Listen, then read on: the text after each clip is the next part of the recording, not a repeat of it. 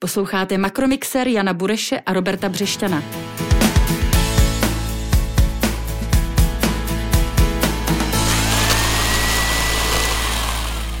Dobrý den, vítáme vás u dalšího pokračování našeho podcastu Makromixer. Zdraví vás Robert Břešťan, šéf-reaktor hlídací pes Org a jako obvykle i kolega Jan Bureš, hlavní ekonom Patria Finance. Dobrý den. Dnes budeme mluvit s ekonomem CERGE Danielem Minichem, nově též poradcem pro oblast školství premiéra Petra Fialy. K němu se ale jako obvykle dostaneme až za chvilku. Teď proberu tři eh, klíčová makrotémata eh, s Honzou Burešem. Takže Honzo, pojďme na to, ať se rychle dostaneme k našemu zajímavému hostovi. Eh, jak rychle podle tebe odezní inflační vlna, podtrhuji podle tebe, protože občas to vypadá, že co ekonom, to názor. Máš pravdu a ta důležitá témata se nám díl od dílu trochu opakují. To inflaci už jsme tady zmiňovali v posledních dílech několikrát a um, ta názorová pestrost ohledně toho, jak se inflace bude vyvíjet dál, je skutečně extrémní v tuhle chvíli. Jsou tam za mě vlastně tři důležité momenty, kdy dosáhneme inflačního vrcholu, jak vysoko ten inflační vrchol bude a jak potom rychle inflace bude odeznívat. Panuje poměrně velká schoda na tom, kdy dosáhneme inflačního vrcholu. Prakticky většina analytické obce, včetně eh, České národní banky i ministerstva financí si myslí, i mě si myslí, že to bude eh, v eh, prvním kvartále tohoto roku, někdy v průběhu března. Nepanuje už taková schoda na tom, jak... Že bude vysoko, na vrcholu v ten okamžik. Že bude na vrcholu. Nepanuje už taková schoda na tom, jak vysoko to bude. Je tam velká nejistota ohledně zejména eh, zdražování energií, ale potom i průsaku do toho širšího spotřebitelského koše. Eh, tady já patřím k těm, řekněme, opatrnějším, konzervativnějším analytikům. Myslím si, že ten vrchol bude někde okolo 9%. Eh, že to nutně nemusí být dvouciferné číslo, ale možná pro tu budoucí politiku ČNB to není zase tak zásadní. A co bude klíčové a v čem se ty názory vlastně liší nejvíce, je ta rychlost odeznívání toho inflačního šoku. Tady na jedné straně už máme nějaké výroky eh, centrálních bankéřů, kteří eh, říkají, že by jsme mohli být do konce roku tohoto okolo 2%. Eh, což mě popravdě přijde velice optimistický pohled na věc. Já si myslím, že ta inflace může být v lepším případě někde okolo 4-4,5%, pokud vezmeme, že budou nějak normálně odeznívat vyšší ceny energií. No a pak je zde vlastně pesimističtější pohled na věc, který je třeba reprezentován novou prognózou ministerstva financí a tam se počítá s inflací skoro 7% ještě na konci tohoto roku. A uvidíme, jaká ta realita bude. Bude to hodně důležité proto, kdy se vlastně centrální banka rozhodne eh, ty sazby úrokové, které pravděpodobně se přiblíží 5% na začátku tohoto roku, eh, zase snižovat a trošku ekonomice ulevovat. Asi žádný div, že lidé houfně před koncem roku nakupovali Eh, protiinflační dluhopisy, které, které vydala eh, vláda, aspoň tedy ta vláda minulá. Ano, eh, není to, není to velké překvapení, také asi pravděpodobně už tyto dluhopisy, zatím nevíme o tom, že by byly vypsané nějaké nové tranče. S investicemi, ovšem s výrazně rizikovějšími, souvisí naše druhé téma. Teď sledujeme masivní výprodej akcí, nejsilnější od jara 2020. Správně. Čeho se podle tebe investoři bojí, nebo co se to děje na trhu?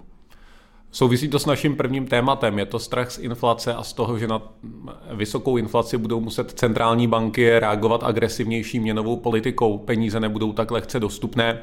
Nejedná se tolik o Českou národní banku, ta je malým hráčem, ale jedná se konkrétně o velkou změnu v náhledu na inflaci v americkém Fedu, největší světové centrální bance. Eh, kde eh, vlastně došlo k přehodnocení té situace. Americký Fed bude chtít zvyšovat úrokové sazby už od března tohoto roku. A co je možná pro trhy důležitější, bude chtít také rozprodávat aktiva z vlastní bilance.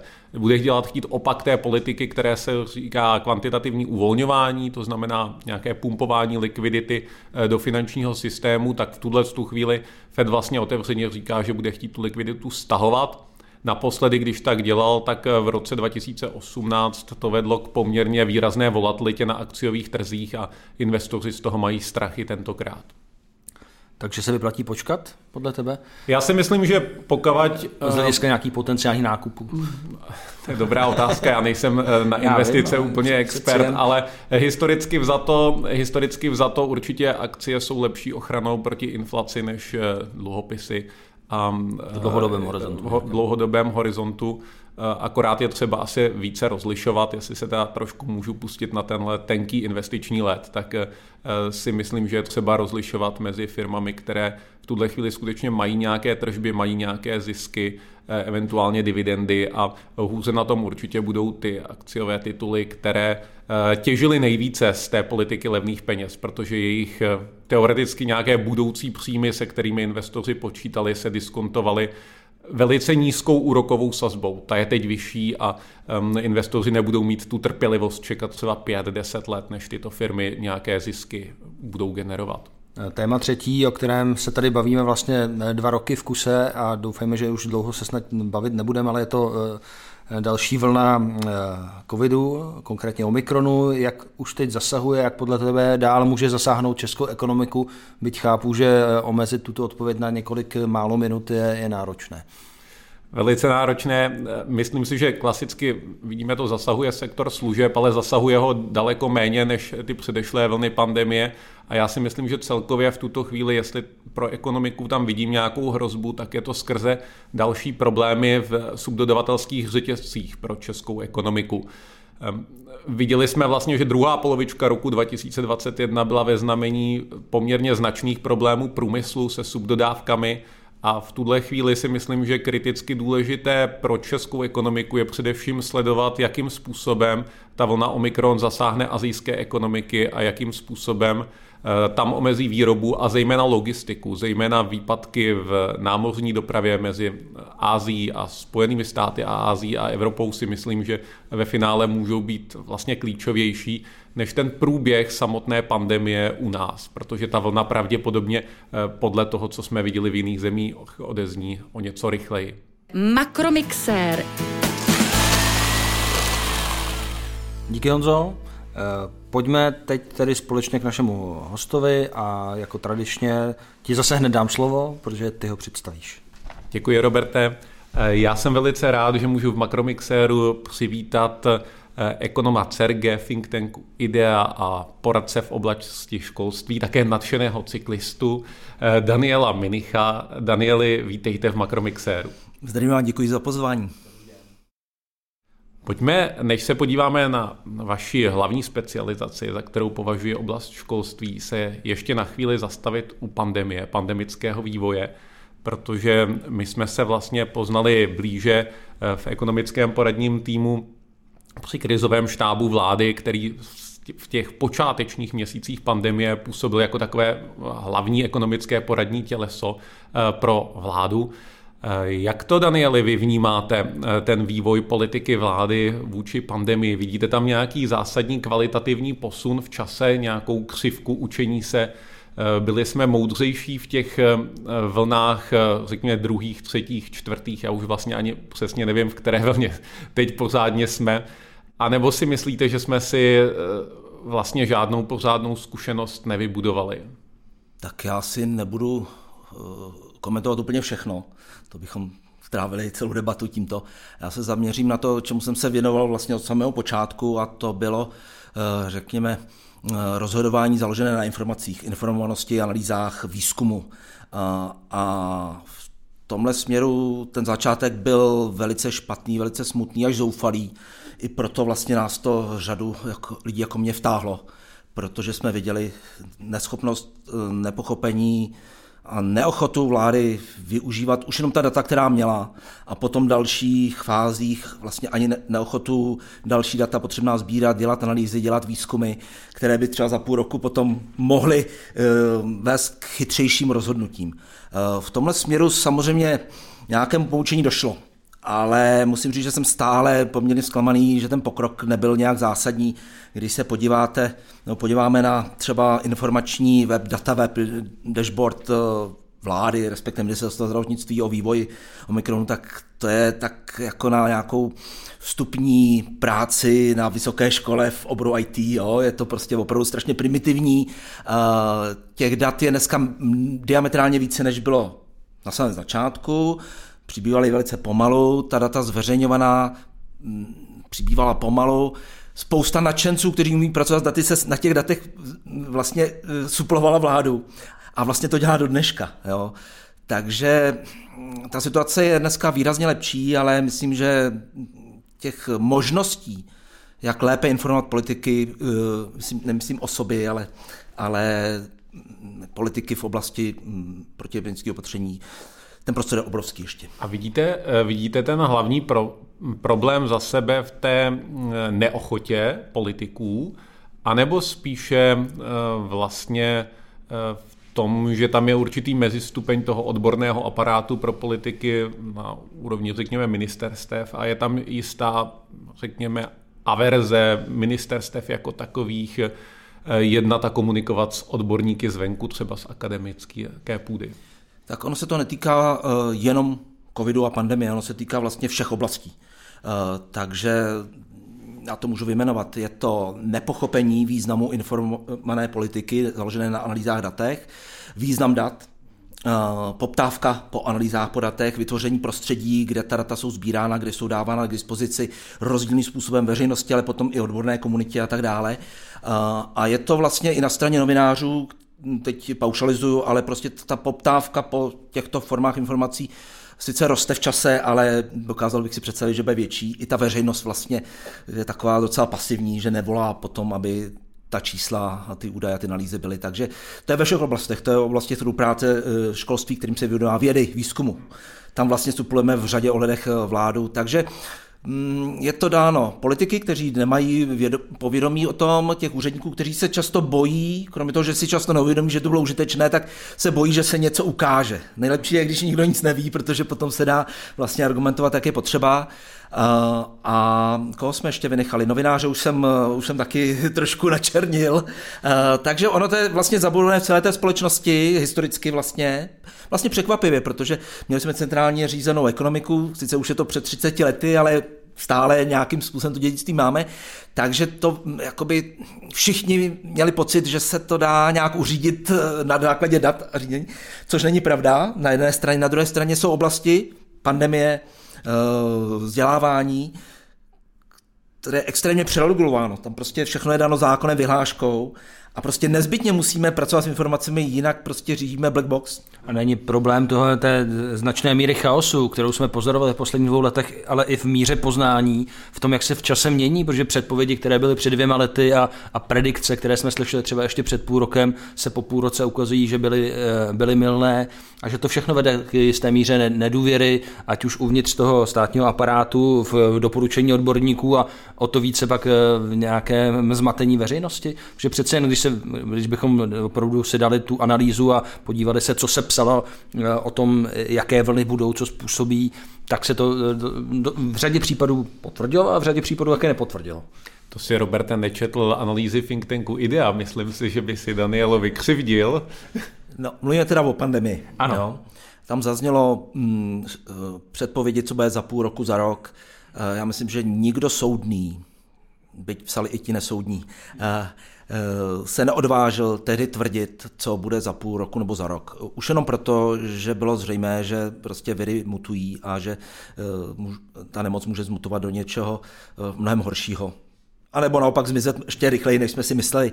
Takže ty hm, řekně, predikce věrohodné se daly dělat skutečně ve výhledu, řekněme, jednoho, dvou měsíců na základě té dané mutace, když to řeknu takhle jednoduše. Jo? Ale byla řada jiných věcí, eh, kde vlastně nikdo pořád nic nevěděl, například jak se vlastně šíří, ten vir, eh, jak se šíří mezi věkovými skupinami, jak je to hm, škodlivé a tak dále. Je paradoxní, že vlastně se vůbec nesledovalo eh, to šíření viru podle věkových skupin, podle té intenzity šíření a umírání a tak dále. A pokud to někdo sledoval, tak to bylo utajeno. A to mi nedává moc smysl, proč by se takové věci měly utajovat. Takže tomu říkám já ten black box, to řízení podle black boxu. A ještě pro mě, Honzo, s tím, s tím souvisí, četl jsem, nechci si ho přisvojovat, ale, takže, ale bohužel nevím, kdo přesně to napsal, ale hezký příměr, nebo postřeh, že sice už eh, poměrně dlouho rozumíme tomu, jak virus prostupuje lidským organismem, ale pořád nechápeme, respektive se to neodráží v těch politikách, jak prostupuje společností. Jo, jinými slovy, že pořád uh, řešíme medicínu, ale málo ty sociální, psychologické dopady. Vidíte to stejně? Vidím to úplně stejně a opět mě to vrací vlastně i mimo, do toho světa mimo pandemii, protože společenské vědy jsou v České republice, ale nejen, to je celý ten postkomunistický svět extrémním způsobem podceňovány. Jejich význam, jejich důležitost pro zprávu země, pro fungování společnosti. Tak to slyšíme v řadě výroků politiků i zástupců průmyslu. No a... naštěstí, já mám pocit, že já už to opakuju hodně dlouho s kolegy a nám se už jim to podařilo uh, jak si pod, pod kůži. Protože když eh, vláda, a teď myslím v širokém konceptu ministerstva, vlastně všechny, vlastně nevíme, co se v té společnosti děje, včetně ekonomiky, školství, vědy, kde v podstatě tam musíte to řídit, tam nemůžete o to utéct. No tak eh, to dopadne tak, jako kdybyste prostě neřídili tramvaj nebo vlak, prostě nabouráte nebo to nebude fungovat. A ty vědy jsou, nejsou, já paušalizuju, nejsou na dobré úrovni, eh, tam je základní výzkum, nad tím je aplikovaný výzkum, policy oriented, jedno bez druhého nemůže být, proto to takhle říkám. A protože vlastně nejsou na dostatečně dobré úrovni, tak často e, jsou kritizovány a často právem až odsuzovány, ve smyslu to ani není věda, s tím běžte někam, vám nedáme na to ani peníze, tak je to takový začarovaný kruh vlastně, jo? že spousta lidí si říkali, to vlastně ani nejsou vědy. A je těžký z toho, těžké z toho strašně vystoupit, není to jenom Česko, je to i na Slovensku. Ale přitom je potřebujeme, jak se a ukazuje potřebujeme. právě i v nějakém řízení pandemie. Přesně tak. Takže jestliže máme systém uh, velice primitivní, že eh, jední obory, které jsou kvalitní, dostanou ještě víc peněz a ty, které jsou špatné, dostanou ještě míň, tak uh, asi jako ekonomové cítíte, že to není něco v pořádku. Kde byste pro nás řekl v této, eh, v této problematice, kde je pro nás ten benchmark, ten vzor v zahraničí, který bychom měli sledovat, tak, aby byl dosažitelný, aby jsme si neřekli, že to je třeba Velká Británie. Tak teď myslíte ve zvládání pandemie nebo ne, myslím ve využívání dat? Ve, eh, obecně ve využívání vědy? dat analýz ve státní správě, tak, aby tak to fungovalo. Určitě taky. bych mířil západním směrem a směrem na sever, mm-hmm. to, to znamená skandinávské země, eh, Anglie, Holandsko, a tak dále. Asi bych nemířil moc na jich. Dobře, dobře. Pojď, pojďme ještě eh, u té pandemie poslední věc, která mě tam zajímá, než se dostaneme ke školství. Já vím, že jste eh, v rámci CERGE zpracovávali eh, určité studie, které se týkaly využívání home office v průběhu pandemie.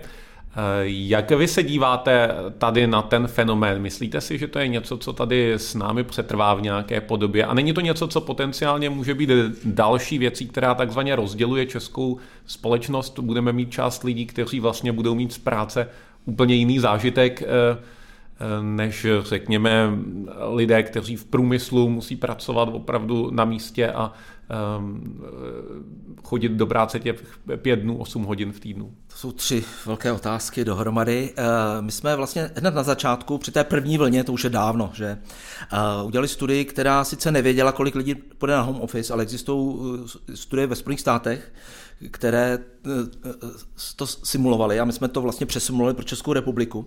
A pak po první vlně jsme se podívali, jestli ty naše simulace vyšly a ono to opravdu vyšlo pěkně.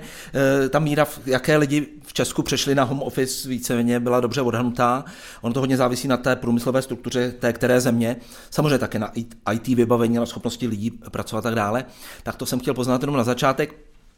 Ta druhá věc je, já jsem při té první vlně říkal, ta vlna nemůže změnit jako společnost, e, systémy práce, školy a tak dále po těch kolika vlnách už ani nevíme, že už jsme to přestali počítat, jo, tak já jsem změnil, změnil názor. Myslím si, že významným způsobem to změní myšlení lidí, samozřejmě to změní, změnilo i technologické věci, vybavení a tak dále. Eh, to pojištění se, například ve školách, že teda je možno přejít, když se něco stane na tu distanční, distanční výuku, to funguje i ve firmách.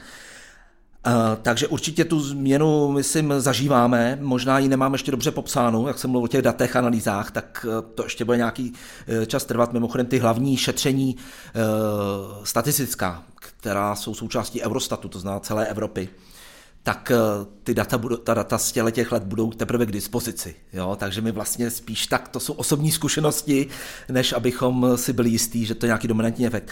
A ta poslední, jestli to polari- bude polarizovat společnost. No, já nejsem sociolog, takže já bych se trošku vyhnul této otázce, eh, ale bude to asi polarizovat ekonomiku. byly odvětví, které na tom obrovským způsobem vydělali a zřejmě budou vydělat i nadále, i když ne asi takovým masivním způsobem. A pak jsou odvětví, které v podstatě téměř jako byly eh, jaksi mm, sraženy k zemi a bude, budou se těžko zdvíhat. A je to vlastně jako, někdy se říká nová šance, že jo, takovým hezkým způsobem. A česká ekonomika je to takový signál, že by se měla začít transformovat eh, sice ne na deindustrializování, já si myslím, že industrializace je super věc, podívej se na Německo, že jo, prostě nejbohatší asi země, myslím životní úrovní, teď nemyslím jenom jako tím HDP. A, ale zároveň je potřeba to převést na novou formu, která bude samozřejmě plná digitalizace těch nových věcí a to říkám často, propojováním těch různých odvětví a oborů. Můj základ je ve vědě, takže já tam vidím, jaké obrovské skvělé věci vznikají právě tím, že se spojí ekonomové s biologama. Jak se populárně říká, že bychom měli přijít od montovny k moskovně. Přesně tak, s kratkou je to úplně přesně řečeno. Makromixér.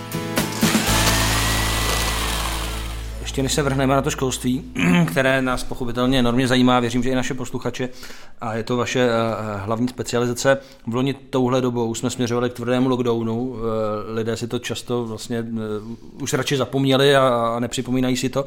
Je podle vás dobře, že teď to vypadá, že nic takového sedít nebude? No, to určitě je dobře. Eh, já mám pocit, že mnozí lidé mají pocit, že už prostě teď jako... No ta čísla jsou násobně větší, že jo, než, no, než, než byla ale... loni a situace je zase a... úplně jiná, jenom... Ale uh... už se hovoří o tom, že to je jako poslední vlna, pokud teda nedojde k mutaci, uh, sledujeme jako vždy s nějakým spožděním uh, v předstihu, co se děje na západ od nás. Mimochodem Česká republika má v tomhle obrovskou výhodu, Eh, krize před kolika 12 lety ekonomická, si pamatuju, jak eh, začal byl pocit, to k nám ani nedojde, to se nás nemůže týkat. Jo? Měli jsme na to mnoho měsíců vlastně, než to došlo. Sem nemyslím tím kapitálový trhy, eh, myslím tím prostě ekonomiku jako takovou. Takže Česko má výhodu a zároveň to často zneužívá, nejdřív, se vys, nejdřív tomu nevěří, pak se tomu vysmívá, pak se nad tím zamýšlí a pak řekne, Ježíš Maria, ono to k nám přišlo taky, je to tady. Jo? A už je zpravidla pozdě. Jo? Ten covid byl vlastně specifický tím, že jako my jsme pak neměli čas, když jsme to nechali na poslední chvíli zareagovat. My jsme ten čas dostali vždycky. Například eh, zvýšit testovací, trasovací a další kapacity. Měli jsme ten předstih před tím západem holandském, těma opravdu otevřenýma přístavníma městama a tak dále. Ale my jsme ji nevyužili prostě ale bylo to moc rychlý. V těch pomalejších případech si myslím, že to Česko docela na tomhle tom, člověk by řekl, že to je trošku takový výkukovský, jo, jako prostě počkat si, co bude, jestli vyjde ten Green Deal a pak se připojit nebo ne, jo, a další věci. Tak to Česko vychází docela takový opatrný v rohu a pak teda se vydat cestou už prošlapanou. Tak pojďme se podívat, eh, jak říkal Robert, na tu vaši hlavní specializaci a možná na vašem u té pandemie. Jak vy vnímáte vlastně dopady pandemie na školství? Je to něco, eh, co zase disproporčně postihlo vlastně ty místa, ty lokality, kde ta úroveň toho školství byla nejnižší, anebo eh, je to takzvaně, já jsem slyšel ten názor, že tam, kde ta úroveň školství, a teď myslím základního a středního, byla velice nízká, takže už vlastně o moc horší být ani nemůže. Jak to jak to vidíte?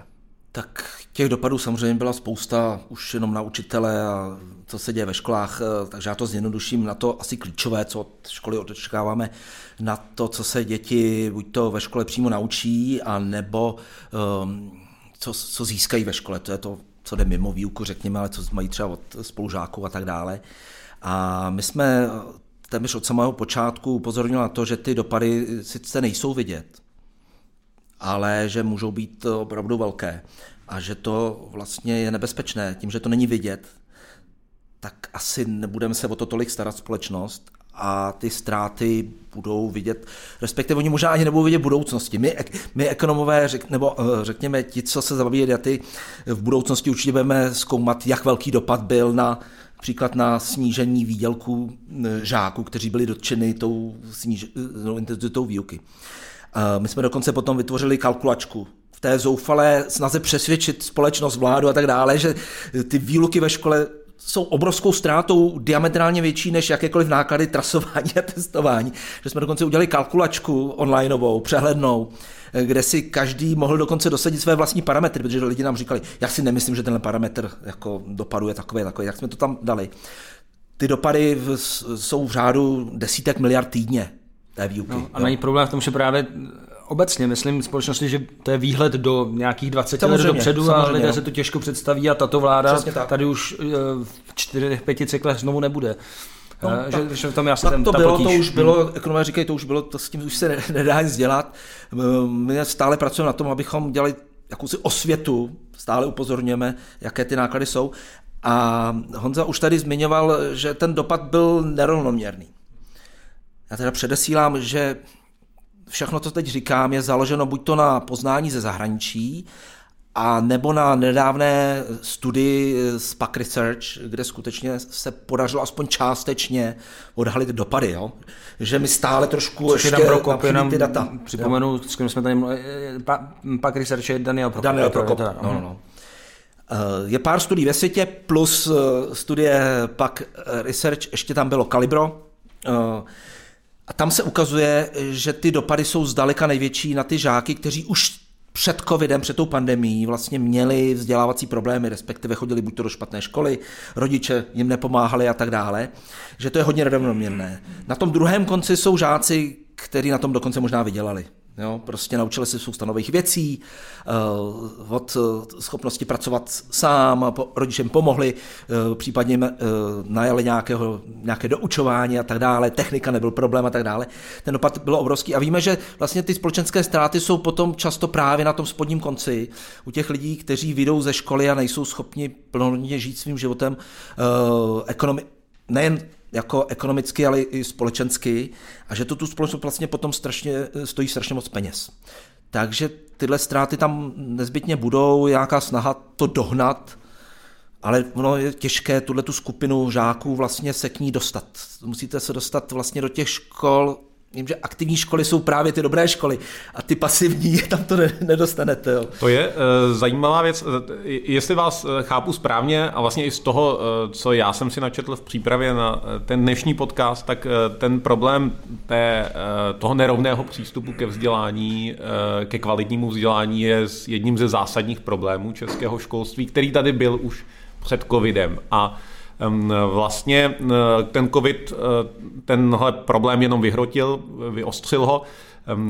Co je v podhoubí tohoto problému? Je to, je to řekněme, předčasná selekce žáků, ke které dochází, je to zaostávání určitých regionů, sociální problémy určitých regionů.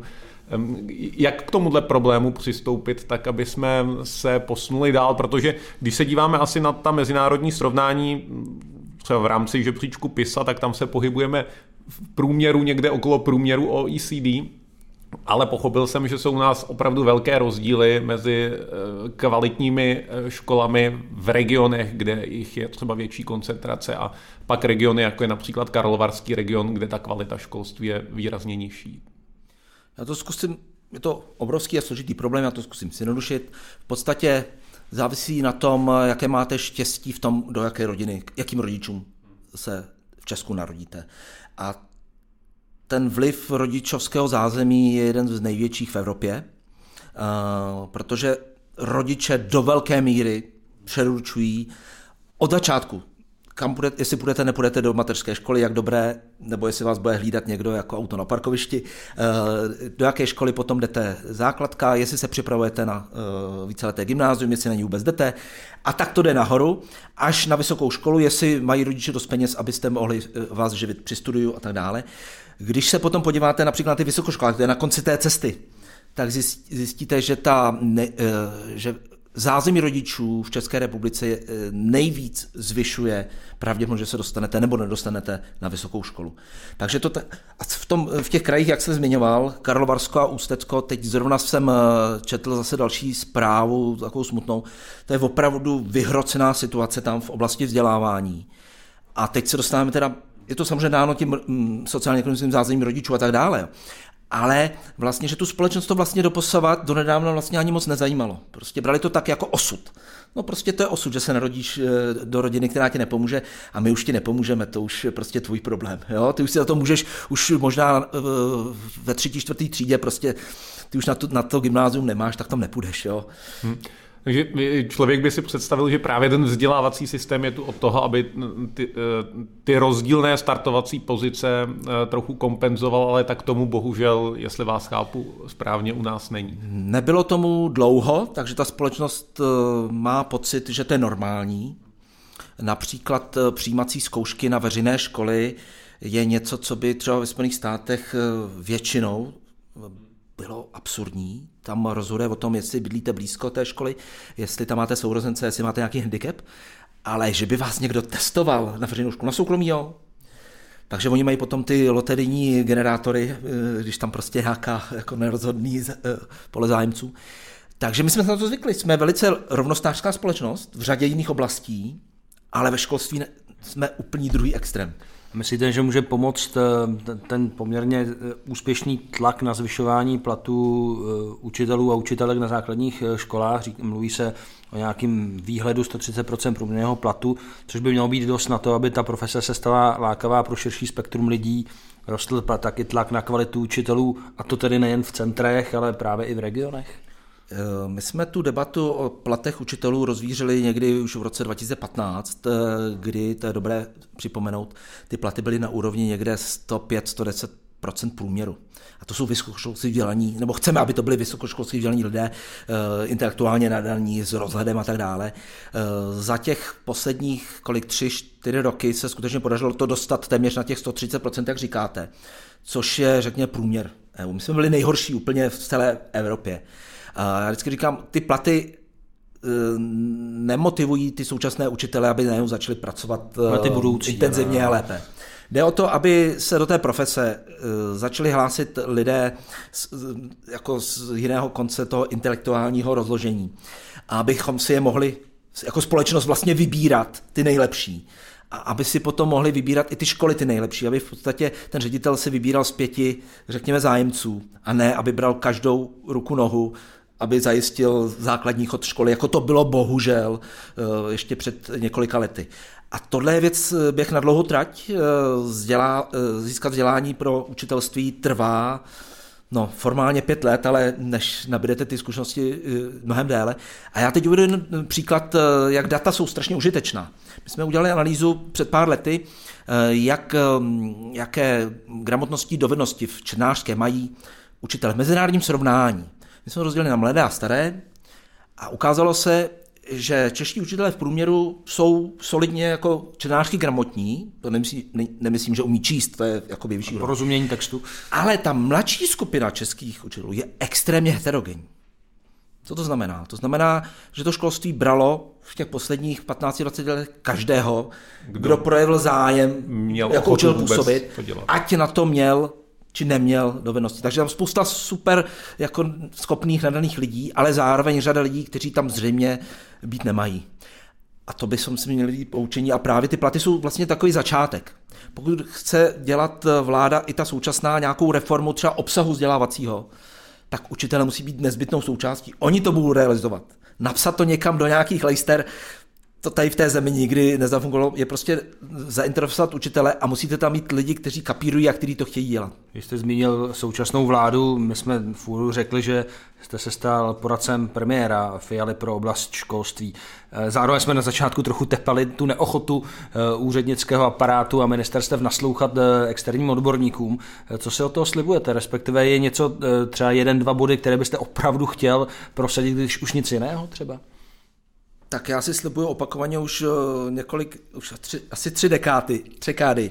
Musím říct, eh, teď budu mluvit obecně, eh, co si slibuju od každé té vlády, že začne mnohem více dbát na základní obecná pravidla přípravy regulace, což jsou zákony a vyhlášky, aby dávali smysl. A to jsou pravidla celkem jako pochopitelná pro každého, že prostě nejdřív zmapujete, zanalizujete problém, zjistíte, co ten skutečný problém je, potom navrhnete možná řešení, odhadnete jejich dopady, skonzultujete to s těmi dočenými skupinami a pak vyberete ten nejvhodnější nástroj, eh, který je, a pak zpětně za několik let se podíváte, jestli to zafungovalo. Jo. A pak přijde to pozměňovacích návrhů poslanecké sněmovny všechno jinak.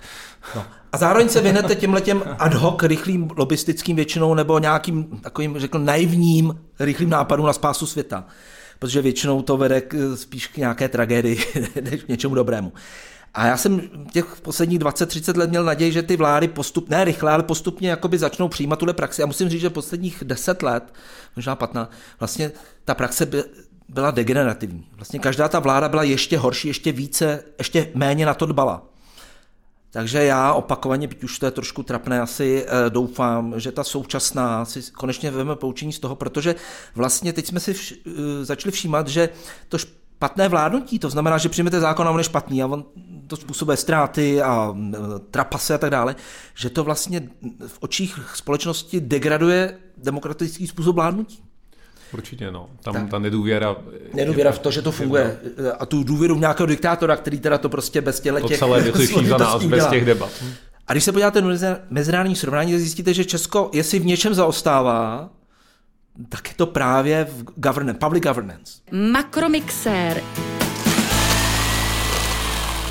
Já bych se možná ještě vrátil na chviličku k té kvalitě toho školství, ze který jsme trošku eh, možná rychle utekli.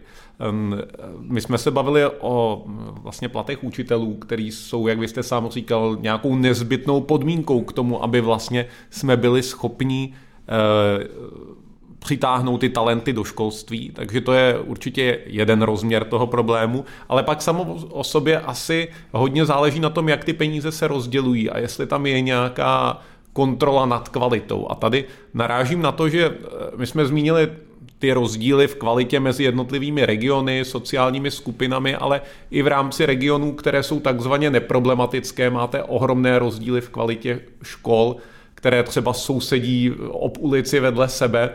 Ehm, kdo je tím ultimátním garantem té kvality? Měl by to být zřizovatel a myslíte si, že eh, který dosazuje ředitele, počítám, ehm, funguje tenhle systém dobře? Je tam, je tam eh, vlastně ta vazba od toho penězovodu k, eh, ke kontrole kvality dobrá a je tady nějaký prostor pro zlepšení? Spousta, věc, spousta věcí mě Já nedokážu, nedokážu ne, bohužel, Robert mě to vyčítá dávat jednoduché otázky. Spíše jde o to, abych řekl všechno důležité, co jsem chtěl říct. Uh, takže, uh, za prvé, my o té kvalitě škol samotné za tolik nevíme. To, že některá škola má žáky, kteří dopadají dobře ve zkouškách, ještě neznamená, že ta škola je dobrá. To znamená, že tam prostě chodí ty dobří žáci, kteří mají doučování od rodičů a tak dále. To je první věc. Druhá věc, eh, ve školství určitě neplatí to, co ve firmách, když říkáte prostě, když se firma uživí, tak eh, nechci vydělá má zisk a expanduje a když ne, tak ať odejde z trhu. My chceme mít eh, školu dostupnou pro každého žáka, protože to je jakási prostě potřeba spravedlnosti společenské a tím pádem potřebujeme školu vlastně v každé obci, když to řeknu větší. Jo, aby prostě ta dostupnost byla. A pak nemůžeme říct, ale škola je špatná, to zavřeme a prostě si nějak pomožte. Naopak, my musíme uh, té škole dát víc peněz, případně se zabývat, proč teda funguje špatně a udělat nějakou reformu, v uvozovku malinkou reformu, výměnu ředitele, změnu systému. Jo, může to být i ty peníze. Jo? Takže neuvažovat o těle věcech z pohledu firmního... A tu kontrolu dělá dneska zřizovatel. No, zřizovatel vě, většinou... Právě kdo je ten garant? No, no, zřizovatel to není většinou. Zřizovatel základní škol jsou obce, a většina škol, většina škol je v malý, menších obcích, eh, kde vlastně tam není ani ta odbornost na úrovni starostů a tak dále. Takže ta, eh, to hlídání kvality je na České školské inspekci, která dělá pravidelné a nepravidelné kontroly. Ale ta zase nemá pravomoc toho ředitele odvolat. To nemá. To nemá, no. Takže tyhle ty věci můžou být, můžou být i složitější. Ale já jsem chtěl říct ještě jednu důležitou věc. Když se podíváme na systém financování, mluvíme teda o základních školách, jo, abychom neřešili příliš věcí najednou. A když na vysoké se taky dostaneme. tak ty, peníze, ty veřejné peníze tam dominantně jdou na platy učitelů. Ze státního rozpočtu podle nějakých tabulek a oni tam jdou více bez ohledu na to, jaká je e, životní úroveň v té obci, respektive jaké jsou tam životní náklady. Takže když si to domyslíme, tak do těch chudých e, obcích, někde vzdálených od těch velkých center, e, jde na platy relativně víc, protože tam jsou zároveň obecně nízké platy a jsou tam nižší ceny a nižší ceny bydlení a tak dále. Takže ono, aniž to asi kdokoliv chtěl této zemi, s okolností, tam jsou relativní platy učitelů vyšší v těchto těch obcí a funguje to, já si myslím, částečně jako motivační faktor, že relativně jako částečně snadnější tam ty učitele přilákat nebo udržet. ale v některých regionech eh, je, to nestačí. To nestačí, tam skutečně to sociálně ekonomické zázemí těch rodin, těch dětí, plus, řekně, hm, vlážný zájem těch zřizovatelů přisypávat peníze těm školám, vyžaduje řekněme, dodatečné úsilí, dodatečné peníze.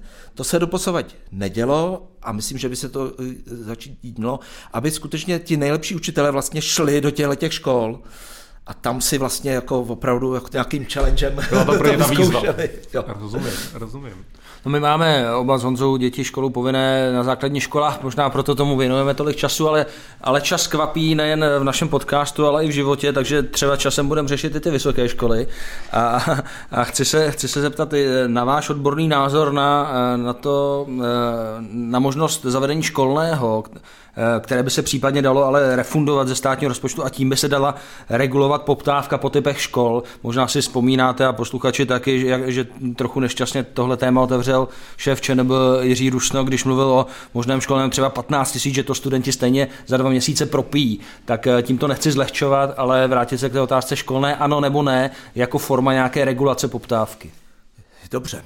Uh, téma školného dokáže absolutně přebít jakoukoliv eh, debatu o dalších eh, velice důležitých a mnohem jednodušších eh, reformách ve vysokém školství.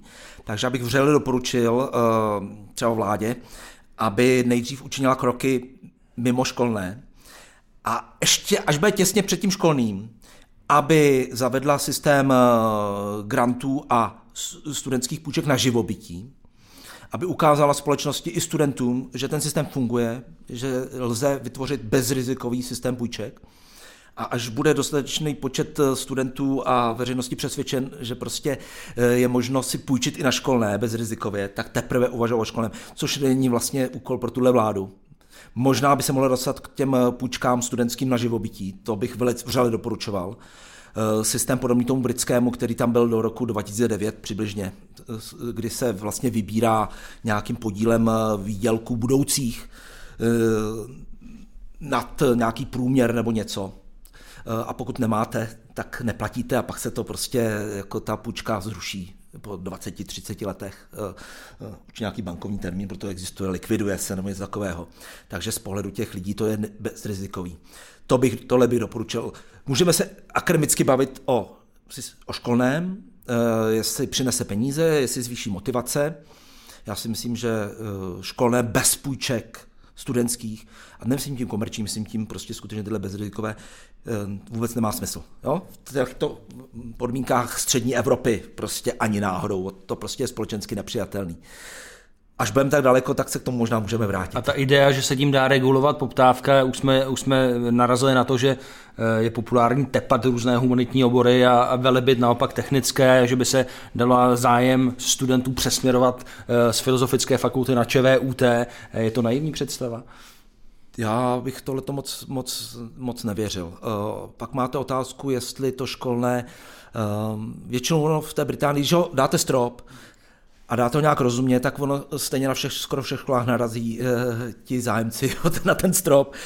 E, takže kdyby se stanovilo, já nevím, za semestr kolik, 20-30 eh, tisíc, e, což asi tak přijatelné, tak nakonec všechny školy si budou účtovat těch 30 tisíc a všichni to zaplatí, protože se na to vlastně nakonec půjčejí. E, ale už třeba slyším kritiku a mám velkou zkušenost vysokých škol veřejných, on nám ten stát ty peníze, které dostaneme ze školného, vlastně druhou, z druhé kapsy veme a už nám nedá tolik peněz. Jo. Eh, těch, eh, ta diskuze je velice, velice složitá. Soukromé školy samozřejmě by na tom, eh, na půjčkách na, pro studenty jakoby vydělali, protože těch studenti dneska nikdo nepůjčí. Teda banky komerčním půjčí, ale já bych si takovou půjčku nevzal, dítě bych to nikdy nedoporučoval. Jo.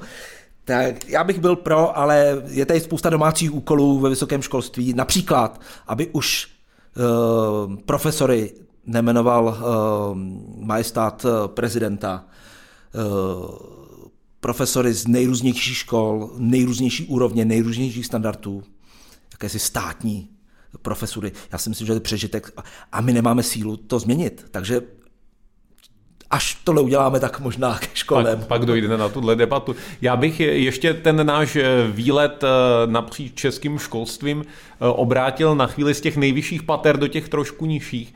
Pojďme se podívat na učňovské školství. Ještě v krátkosti, vy jste měli poměrně velice zase zajímavou studii v rámci CERGE, která ukazovala na velice nízký společenský status učňovského školství u nás.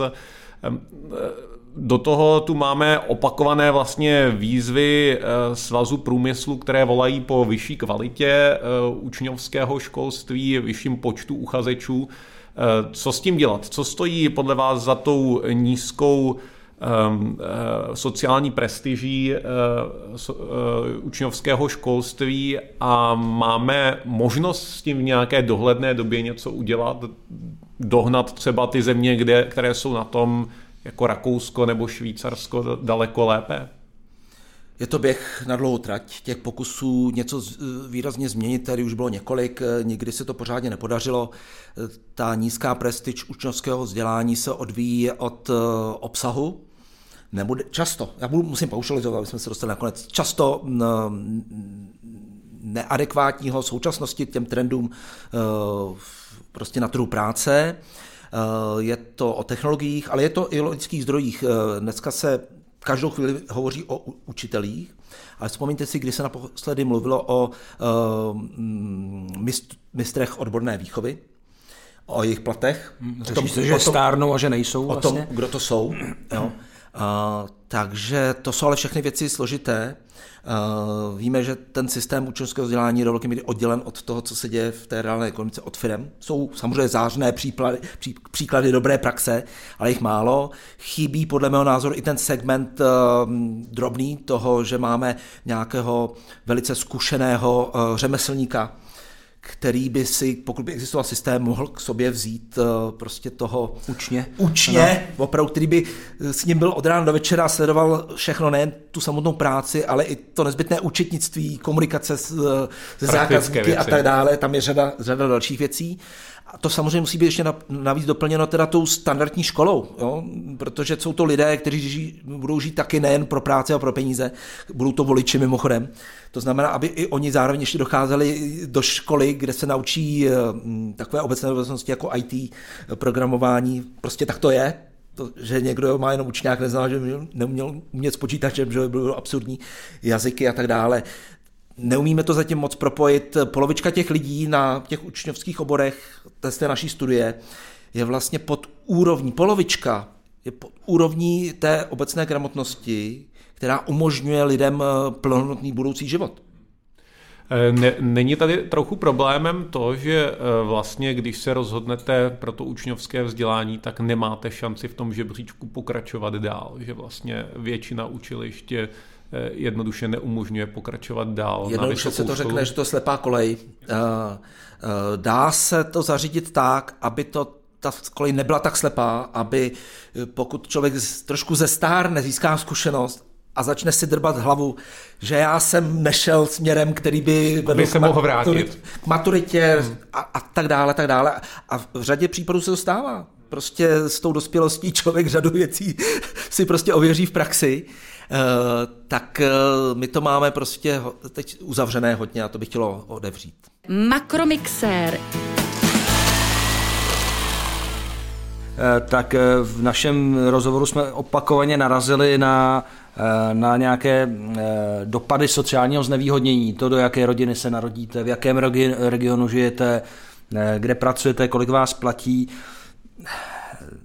Jak to vlastně souvisí s třeba i s, i s tím, co by měla dělat tato vláda, které budete eh, radit, jak pomoct těm nejslabším, třeba i v teď eh, v čase inflační eh, nebo vysoké inflace, o které jsme mluvili s Honzou na začátku, v tom, že rozpočet je zadlužený, dá se očekávat, že se budou škrtat některé výdaje, co by se mělo a nemělo dít? Chápu, že ta otázka je zase strašlivě široká a ještě ji chci směřovat směrem k závěru, tak eh, stejně vám ji takhle, takhle hodím, takhle otevřený dotaz, jak třeba pomoct těm nejslabším, abych to zjednodušil.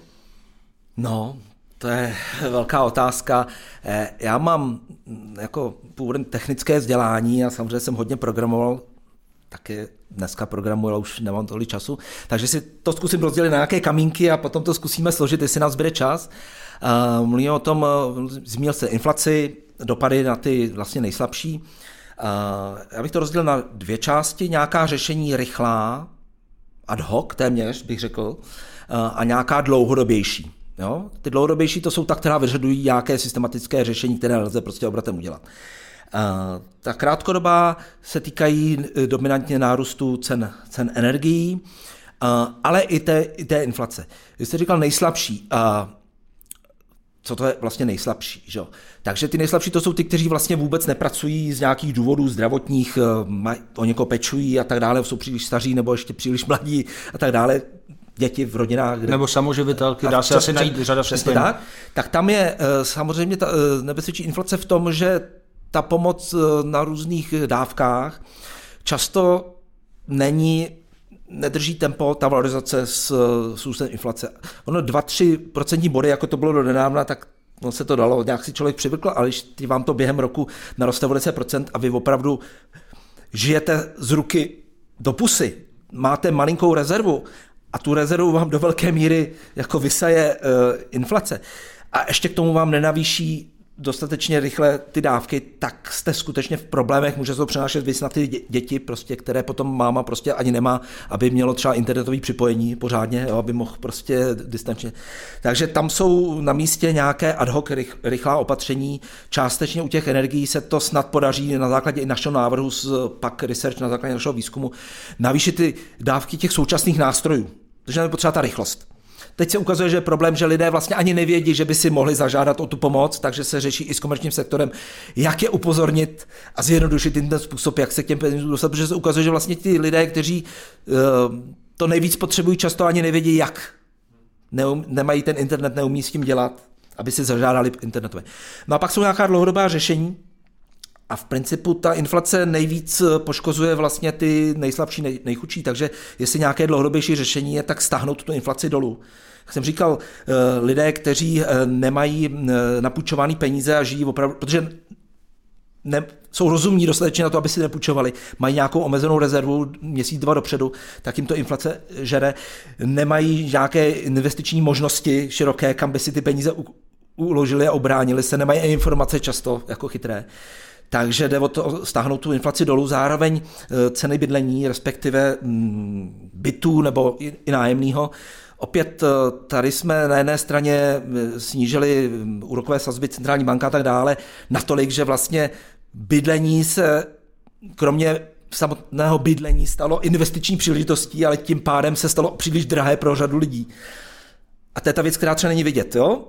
Společnost to vlastně ani moc tak ne, o tom čteme, tak je to sociálně vlastně strašně jako nákladný nástroj.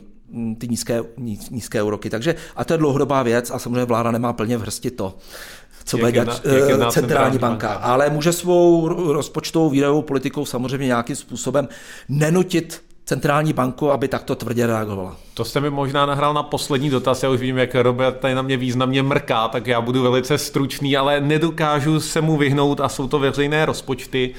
Eh, já spíš do toho tak trošku do té otázky vpašuji svůj vlastní názor, postřeh. Nepřijde vám, že hm, ta nová vláda, které budete radit, eh, hm, bere eh, ty, to hledání úspor tak trochu hopem.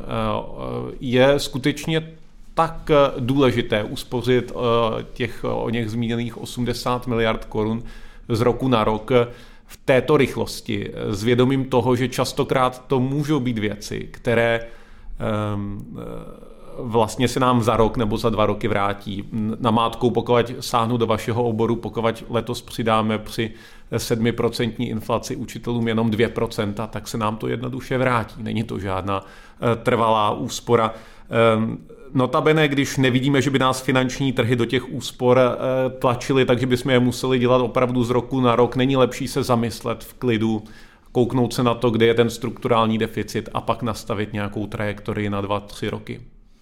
Určitě, určitě mi mluvíte z duše, já jsem to někde psal snad na Facebooku, uh, nějaká vata v tom rozpočtu se narychlo takhle určitě najít dá, ale ty úspory se mnohem smysluplně dají udělat pouze v tom dlouhodobějším výhledu. Kdyby se to úsilí, které se teď věnuje přestavbě rozpočtu rychle, zbrklé, věnovali tomu, aby ten příští rozpočet až na ten rok 2023 už byl pořádně udělán a našli se skutečně ty systémové změny, na které je potřeba změna zákona. A změna zákona vyžaduje řadu dlouhých měsíců, aby se prošlo, aby se to zanalizovalo také. Mluvili jsme o tom hned na začátku, data, analýza a tak dále. Tak eh, já myslím, že by se vůbec nic nestalo, ale těch 80 miliard se stalo prostě nějakým symbolem politickým. A těžko se z toho teď ustupuje, takže mě asi nezbyde nic jiného, než pokrčit rameny. Stejně jako pokrčím rameny nad tím, že byla zrušena eh, tím způsobem, jakým byla zrušena superhrubá mzda. Já si myslím, že tuhle vládu to bude tlačit eh, v botě hodně dlouho a dokonce možná to ohroží jejich existenci. Nechci být vězenář, ale mám pocit, že prostě těch 100 miliard eh, prostě je příliš velká částka a že se to vrátí nějakým způsobem při hledání těch investic. Tak to byl další díl Makromixéru, to byl ekonom Daniel Minich. Děkuji velmi, nebo děkujeme velmi, že jste dorazil a děkujeme za zajímavé informace a názory. Děkuji za pozvání. V písemné podobě v nějaké formě najdete přepis tohoto rozhovoru také na webu patria.cz a na webu hlídací pes.org. My s Honzou se těšíme někdy příště. Hezký den tedy přejí Robert Břešťan a... A Honza Bureš. Krásný den. Makromixer Jana Bureše a Roberta Břešťana.